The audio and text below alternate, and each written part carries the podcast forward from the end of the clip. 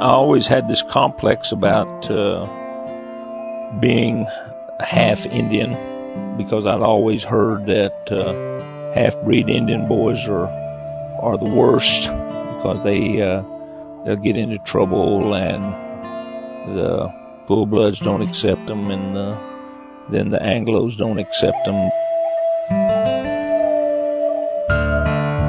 Stai Gute. Welcome, my friends, to The Storyteller, where you'll find First Nations people from across Native North America who are following Jesus Christ without reservation. Have you ever felt like you didn't know who you are or where you fit in? On today's program, we'll hear from a man who understands and how he found what really matters in this life and in the life to come. My name is Larry Hawkins. Uh, first name is Byron. My aunt gave me that name. Uh, born and raised in Oklahoma. I'm half Chickasaw and was raised Chickasaw.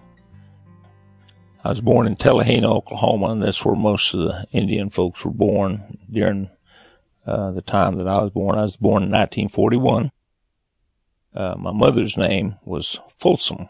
Her name was Mary Folsom. She was a full-blood Chickasaw woman and uh, her husband was Anglo.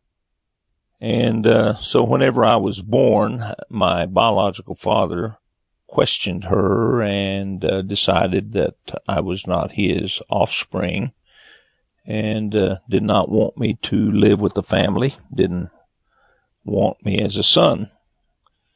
And so uh, my mother gave me away to the Hawkins family when I was uh, six weeks old. And so from the time I was six weeks old until I was about 10 or 11, I uh, thought that I was a Hawkins.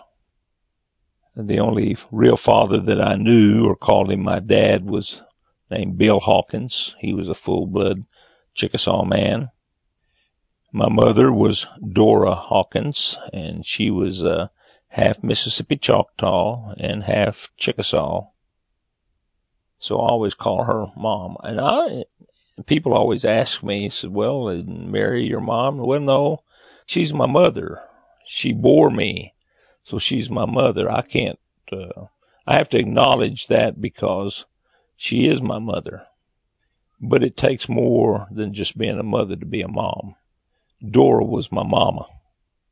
I was bonded with her and my life was with her and uh, she and I uh, bonded together, you know. And so when my dad died, my mom said, uh, you know, I've got to make a living for these two boys, and so I uh, need to move to Ada and get a job and make a living. And so that's that's what we did, and that's when we moved to Ada, and she got a job, made a living for us. And uh, at that time, uh, my biological parents came to my school and tried to kidnap me from my school, which uh, frightened me to no end. and uh, I recall that day uh, just like it was yesterday, and uh, school was over, and I came walking out, and they had one of my uncles in the car who was at that time uh, he was uh, drunk, and they had used him because I knew him very well to try and pick me up. And it scared me so bad that I remember running, uh, turning and running away and ran right into my principal, the grade school principal, and he asked me what was wrong. And I told him that, uh, these folks were trying to pick me up. And so he told me to go into the school. And I remember running, uh, into the school and I would run all the way down to the basement. And I found some chairs and I hid behind the chair and I was so afraid, so scared. And, uh, after a while I heard somebody hollering my name and when I went, it was the principal and he said everything's all right. And I lived about, oh, five or six blocks away and I remember I ran all the way home just as hard as I could run. So anyway, uh, later on we had a custody trial and I ended up living, uh, with my mother and uh, finishing school. I had gone to school all most of my life and I graduated. But, uh, whenever I was younger, my dad didn't want me to go to school because he said, uh, I would lose my Indian ways, which basically meant I'd lose my language. But my mother being the way she was, she decided I needed an education, so she took me in and enrolled me in school. And I actually was older than the kids that I went to school with, and because I was 20 years old when I graduated out of high school. But I always try to encourage the kids, telling them that uh, they need to stay in school regardless of how old they may be. It's important to get your education and to finish school. I always had this complex about uh, being half Indian because I'd always heard that uh, half breed Indian boys are are the worst because they uh, they'll get into trouble and the full bloods don't accept them and the, then the Anglos don't accept them.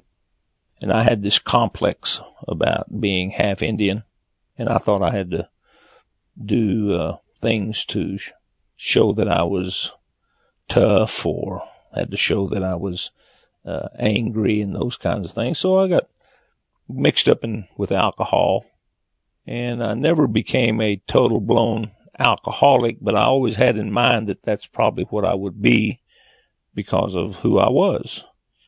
But, uh, that's, that's just a trick of society, I think, because I believe a person can be, uh, whatever they want to be, regardless of who they are. If you make up your mind that you want to succeed in life. And so after high school, I went and joined the National Guard. I joined the National Guard when I was a junior in high school. And I spent uh, 25 years in the National Guard and Army Reserve. And uh, I was an enlisted man for six years. Then in uh, 1966, I decided to go to officer school and became an officer. And one of the funny things about becoming an officer before I could graduate from officer school, I had to have a birth certificate and I didn't have one. And so I went to vital statistics and to get my birth certificate and I found out my name was different on my birth certificate. My name on my birth certificate at the time uh, was John Edward Folsom. And on that birth certificate, my mother had put down my grandfather as my father, whose name was Charles Folsom, because my biological father would not accept me as his son. I presume that's that's the reason why.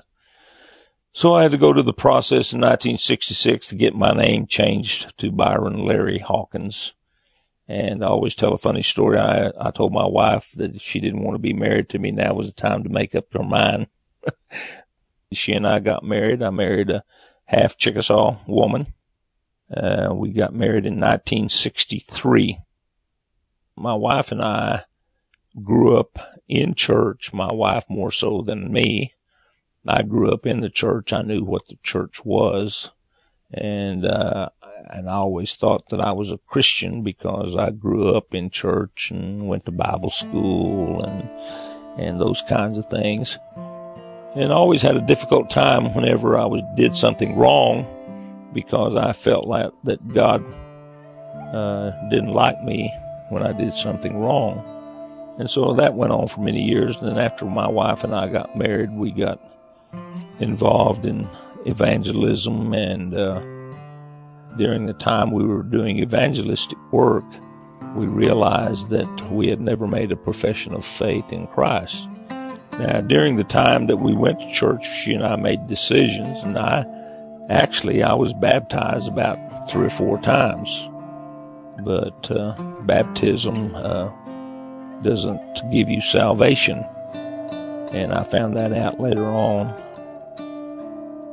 So one night, my wife and I both we uh, and you don't have to get on your knees, but we did. We felt we felt that we needed to, and we got on our knees and we prayed and asked the Lord to come into our hearts and save us and that confess to Him that we were sinners and save us.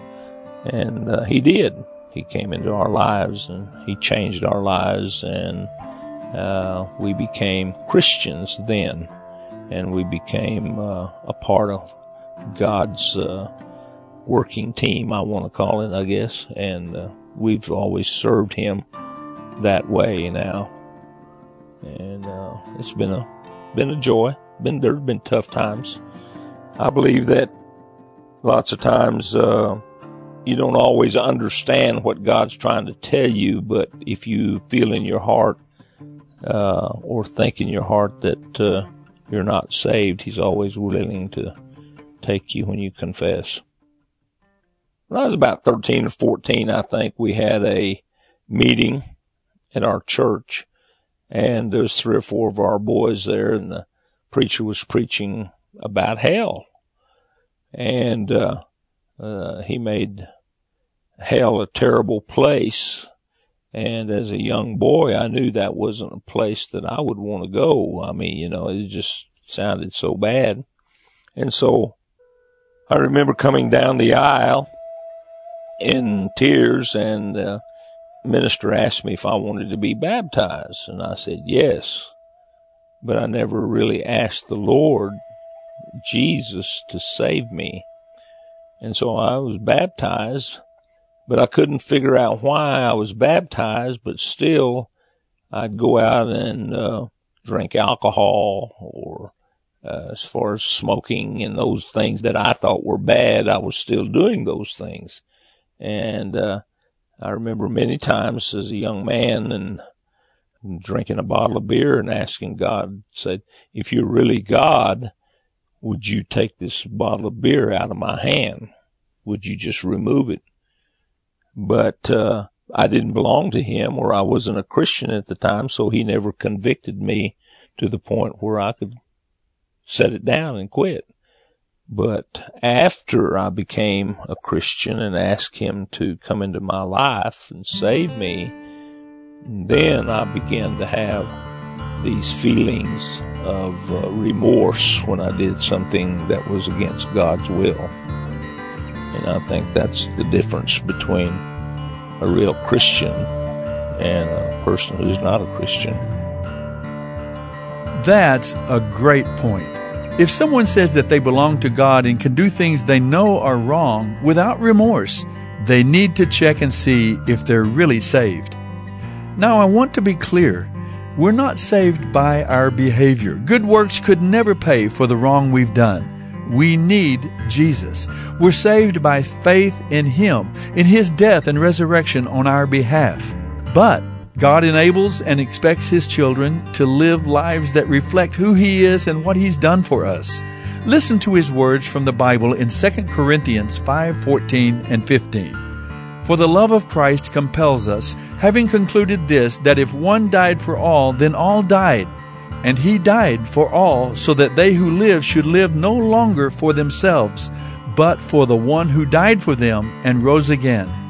My friend, if you're saved, live for him. And if you're not saved, why don't you turn to him now?